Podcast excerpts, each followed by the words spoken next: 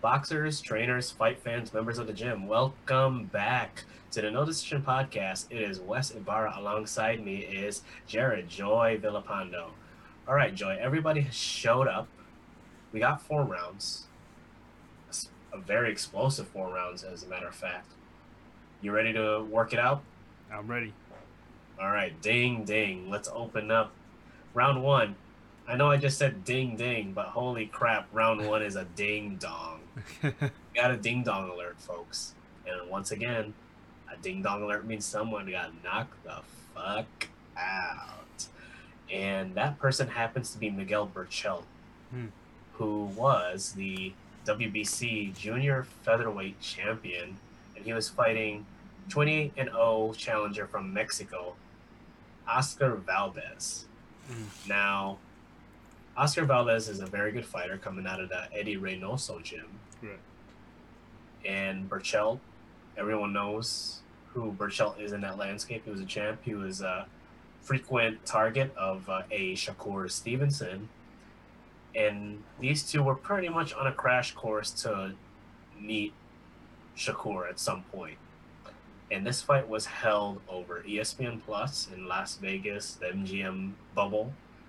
And though Berchelt was a favorite, despite having that one loss on his record, or two losses now, he got KO'd in the 10th round on a very, very hard right.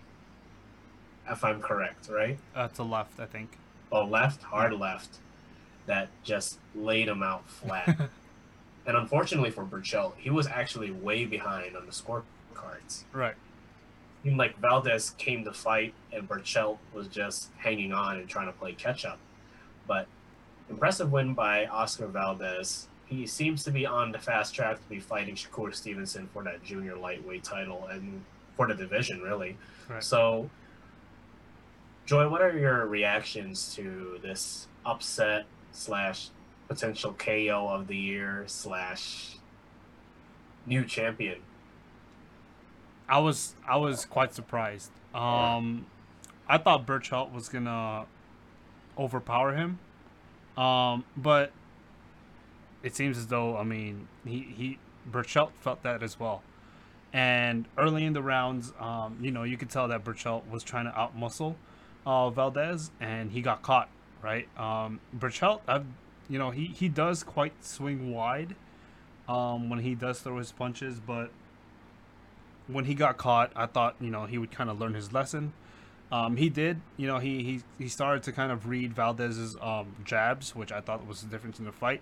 Valdez's jabs was was he was he was pretty good at uh, jabbing um, that night, and so, but yeah, uh, I'm really impressed with Valdez. Um, Valdez kind of came in there, you know, because Berchelt was more of the the aggressor throughout the fight, and Valdez counterpunched, you know, as best as he could, and I am really impressed. He he kind of reminds me a little bit of uh, Juan Manuel Marquez, but um, you know, kind of the difference is Juan would sometimes be aggressive when he needed to. Uh, Valdez was kind of just waiting for his for his opportune moment. Oh, absolutely. Um, I would also like to mention that Valdez was moving pretty well Right.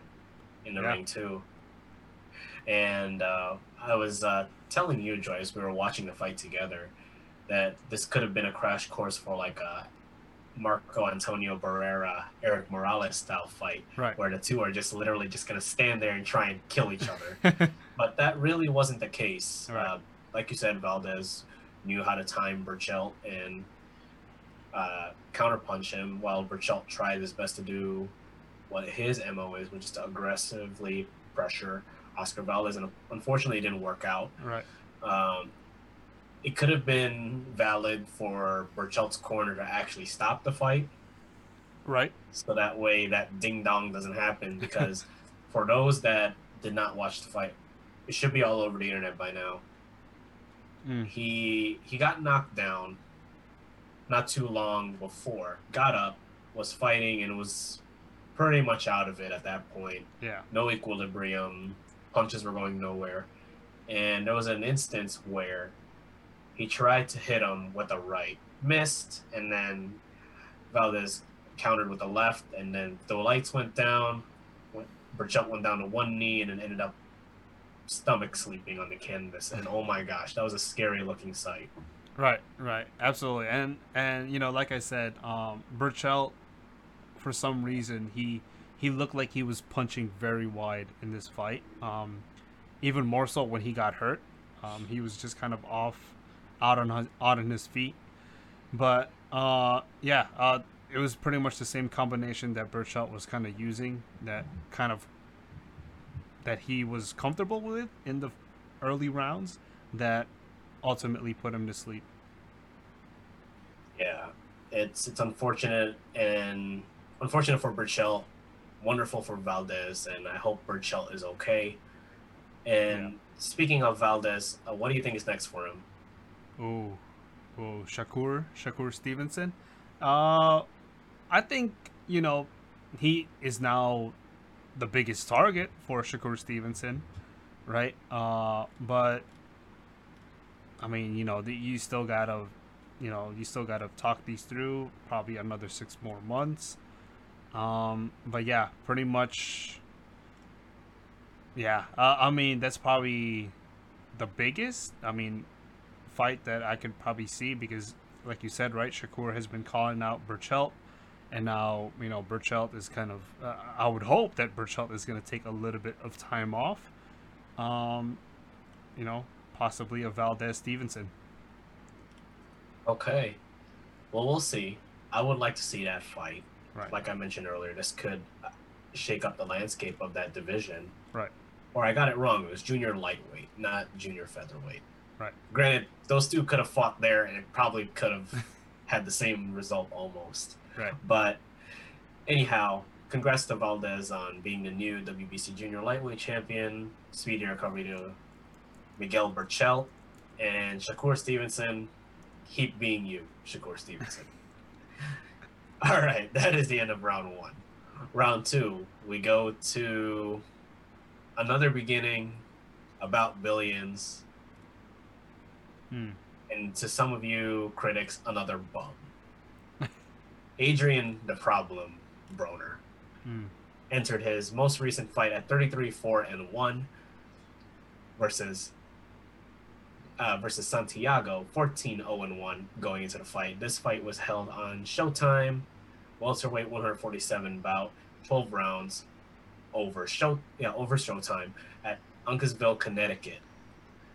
Now, this was the kind of fight where for Santiago it could have been a moderate level up if he wins. As for Broner, if he wins, he stays active in boxing if not, then we got a serious problem.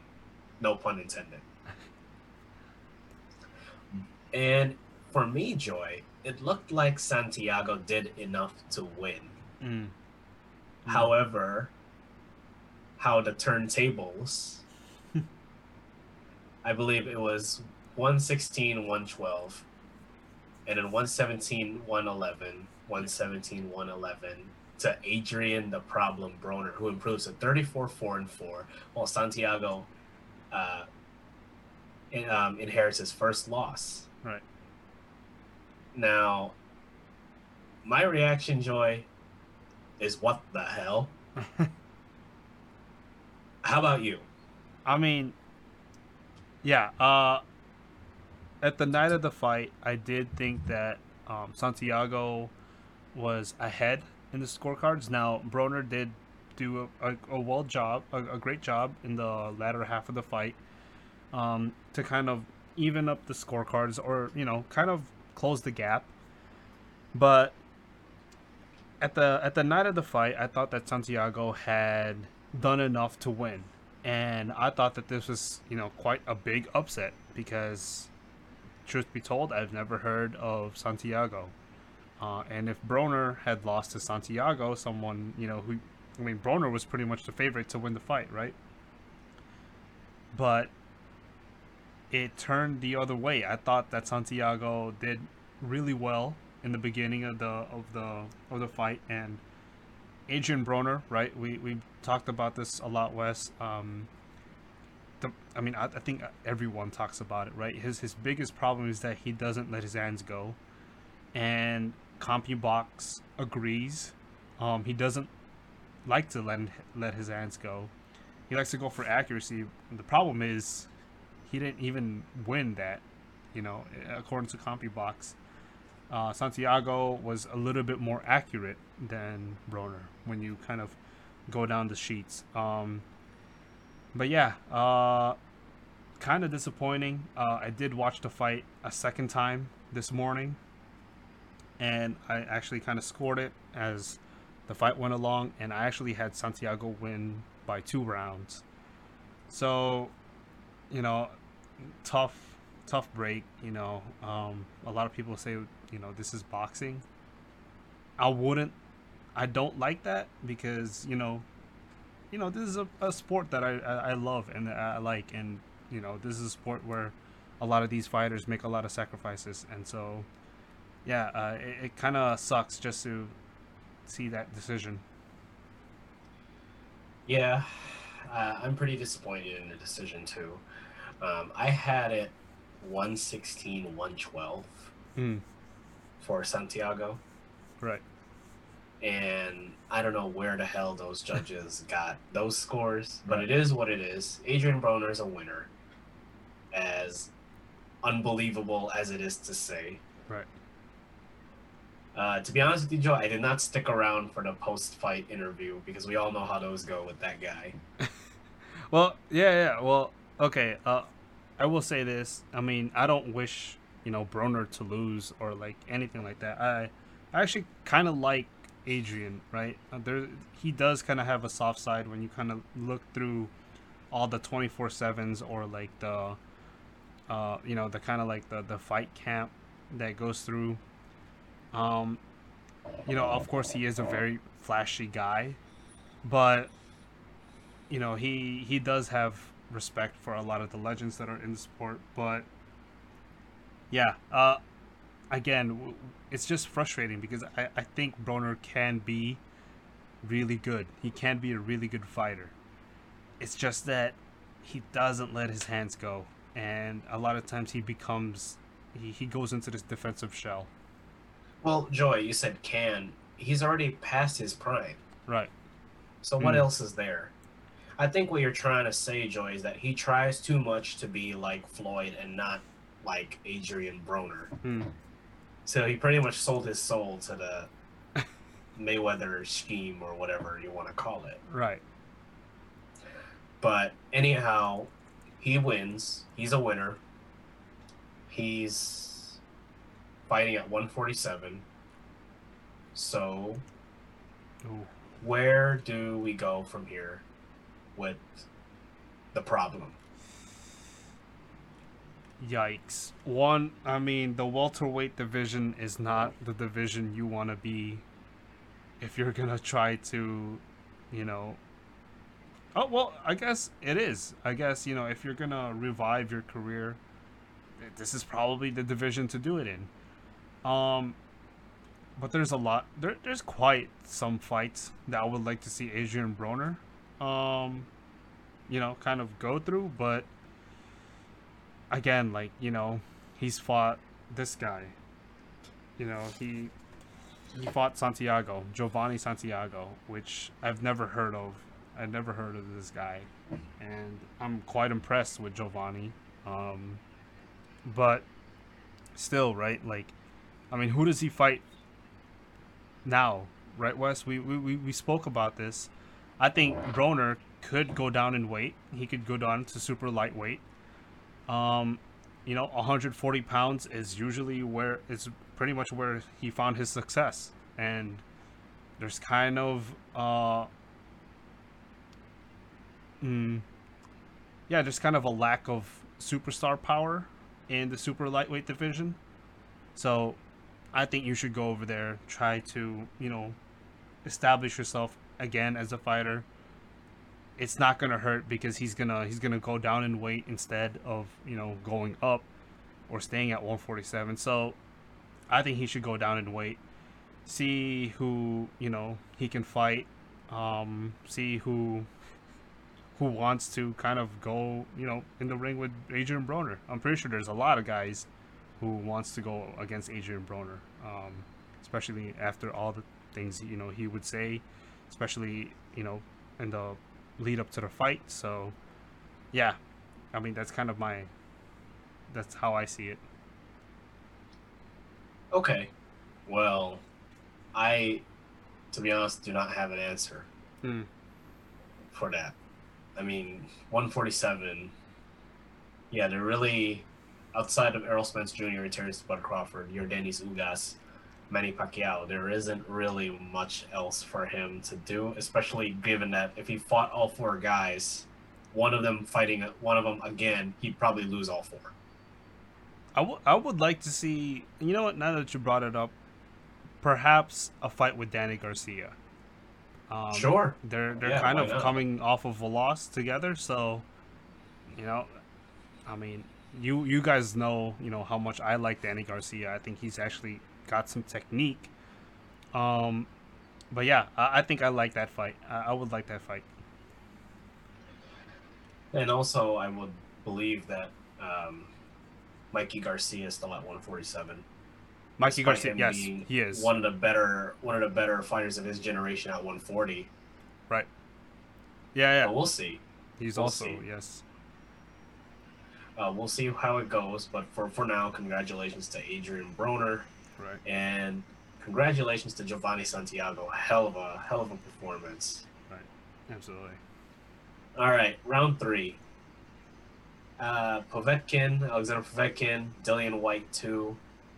It was supposed to be March sixth, I believe, but now it's moved to March twenty seventh in a nice place called Gibraltar. I have never heard of a fight being staged in Gibraltar. Now Gibraltar's a nice place. Right. Don't get me wrong, but holy cow, that's a first. Uh, given that both guys are still pretty relevant in the heavyweight division, Mm. it's going to bring a lot of press to the area. Area, and as a matter of fact, it might actually provide some resolution to this rivalry. So, Joy, what is your reaction to the fight being moved again? This time in a place where no one would expect, but could turn out to be pretty okay. I think uh, we mentioned this before, right, Wes? Um, I thought that when Povetkin and Dillian Whyte first went head to head, and of course Dillian Whyte got knocked out, um, they, like, I think it was like a couple days later they announced Povetkin Whyte two, which I thought was way too early. Um, I think they had it at December at that time, which again was way too early. So I, I'm kind of glad that they moved it to March 27th, right? Y- You should Well, never they moved it a couple times. Right, right. But I'm saying, like, you know, I'm glad because, um, you know, after you get knocked out, you shouldn't just get back to the ring. Um, make sure that you know you're completely healthy. Uh, and yeah, Dillian Whyte is is quite a, a character. He, he he can be a little bit hard to to fall in love with, but you know, he- he's still he's still one of these fighters, right? He's still one of these guys that you know pretty much put a lot to into the sport and we just saw Berchelt get knocked out. And Wes we, we were kind of scared when he wasn't moving for like five minutes. So yeah uh, you know um but yeah Gibraltar Gibraltar I don't know why I just said it like that. But yeah I, I've never really heard uh Gibraltar kind of hosting fights. So this is this is kind of uh this is interesting, right? Um, I think th- there is to be, you know, quite a big press. Um, so we, we will see. We will see for, for this fight. Um, I don't know if there, it's if it's gonna end with conclusions for this rivalry, but we will see. Yeah, no, I mean, I'm excited to watch it. Hmm. I'll be tuned in for that fight. Um, a part of me feels like Povetkin is gonna win again, Ooh, but hey, wow, we'll see. We'll see. we'll see. My my thing is, if you gotten, if you already gotten ding donged by AJ, chances are, chances are, you know, But all right, that's the end of it. So again, uh, Povetkin Whyte 2 moves to March 27th in Gibraltar. Let us know what you think about that. And if there's anyone from the country, let us know. Let us know how you feel Right. about this fight being staged in your home country. But that is the end of round three, going to round four. Joy, I want to talk about another boxer that seems to have grant or garnered waves on the internet. Hmm. And no, I'm not talking about Ryan Garcia. We've had enough Ryan Garcia talk for the past couple months. Hmm. But this guy is also undefeated, like Ryan G.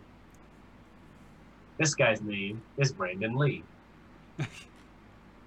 21 and 0, Korean Mexican fighter out of California. High, like I said, very, uh, very uh, popular on the internet. Right. You could say he has a similar perception to Ryan Garcia. Has not been tested yet. Has not fought anyone of anyone of caliber. Right. BoxRec has him as a two and a half star boxer. Hmm. However, he is a knockout artist, and we, we would love to see how he does against someone that can give him a test. Right. Now, Joy, I don't know how much film study you've done on Brandon Lee. I've only watched one fight, the whole thing of Instagram and YouTube videos. What do you think about this guy? You know what? Um, he looks like a pretty good fighter, but I don't think he's a boxer. Um, you know, and there's a difference, right? Um, fighters they they like to they like the brawls, right? They like they like to fight in bars and they like to you know grab anything that they can to use as a weapon. Um, well, Brandon Lee actually has a lot of. He he's pretty big. He's pretty well built.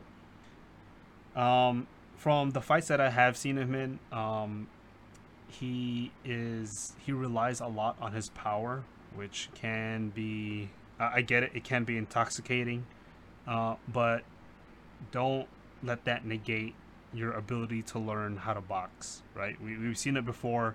Guys who fall in love with their power try to you know kind of just stay um, getting powerful, and they don't kind of learn how to use all that power. Um, but you know he's young. Um, one thing I do like is he's five ten, which you know super lightweight. Five ten, you know, he- lightweight is super lightweight is definitely not going to be the weight that he finishes his career in. If you know it blossoms into something a little bit bigger, but yeah, you know, um, I he is quite popular around um, social media or like the internet. You know, he's not in that level of Ryan Garcia where you know he kind of just pulls a lot of you know crowds and he he has a lot of fans, but like you said, Wes, right? He he's quite unproven, um, and kind of just looking at boxing rec. Um, he fought, I think he fought a guy that had like four straight losses, so just not a lot of substance there yet, right? Uh, but we will see. We will see. Interesting, Joy. I really like that take. And yeah, I would want Brandon Lee to fight his version of Luke Campbell, right? Hmm. He needs someone to give him a test. I don't know who that is. Right. I don't know when it's going to happen. But I do soon. want him to do well. Don't get me wrong. Right. Um, and as a matter of fact, um, as I see, or as I have in my notes here, I feel like he has a similar perception to Ryan Garcia. Okay. And you said 5'10 with power. Yeah, who also happens to be 5'10 with power. And happens to pull a lot of impressions on the internet. So it makes me wonder if this is the future of boxing, Joy. Right. Are we going to find our next round of talent or that that next once in a generation talent via the internet? It's Ooh. not about it's not about visiting hundreds of amateur fights anymore. Ooh. Could it be that? Could it, could we be heading towards such a, uh, such a environment? Um. Uh. It. I hope not. You know. Um. You know. That's just my personal opinion. Um. But you know, like I said, there, there's a lot of really good fighters out there that don't get recognition, um, that don't, you know, get the the social media follows. That, you know, Lomachenko is pretty much he only has like what uh, 18 professional fights to his name, and but he's had a stellar um, amateur career, and you know, part of that is because he wasn't getting the attention that he needed as a boxer, right? He he was just super, he's super talented, super skilled, um, but you know he's 30, 32, you know, and, and that kind of says a lot about you know how much exposure he's had to to to the media and but Brandon Lee has something that you know going for him that not a lot of uh, fighters get, and, and, that is media exposure, right? Uh, at least he's at least his name is being circled around in social media, which is good. Uh, it's probably gonna promote him to you know a bigger fight than he probably would have liked like earlier in his career. So right, we'll see, we'll see, and like we said, right, the super or the lightweight division the super lightweight division doesn't have a lot of big names, and so hopefully Brandon Lee can be that big name for now. For sure. And members of the gym, I would like for you all to give us your thoughts on Brandon Lee. Mm. Is do you think he has a similar perception to Ryan Garcia? Do you think he can be a future world champion, multiple world champion, multiple division world champion? Or can he be a quote unquote greatest of all time, like his internet counterpart claims that uh, to be. Let us know. Let us know. But, Joy, that is the end of our four round sparring session. I enjoyed talking about Berchelt and Valdez, Broner Santiago, Povetkin Whyte, and Brandon Lee with you, as I always do in the boxing landscape and having our members of the gym come by and listen to both of us and probably learn something about the sport. Right. But before we close out tonight, do you have anything you want to add? Uh, no, pretty much just good night. All right. Well, before I turn off the lights, if you're into cars that look like arrows driving around twists and turns at over 200 miles an hour, check out the know the Run It Back podcast. I almost said no decision twice. The Run It Back podcast on the same channel, the Wes and Joy channel on YouTube and Wes and Joy show on Spotify. Joy is the lead there. He and I get to talk about the landscape of Formula One racing. Every now and then, we also get to talk about other racing and joke around with drivers and their teams and maybe their managers. But nonetheless, the landscape of what's going on. And this week we talk about new cars being released, engines being renamed, what cars look great, what cars don't look so great, amongst other things. Well, we're closed now. You don't have to go home, but you can't stay here. But for what it's worth, we'll open up next week and we'll have a fresh set of rounds for everyone to take part in.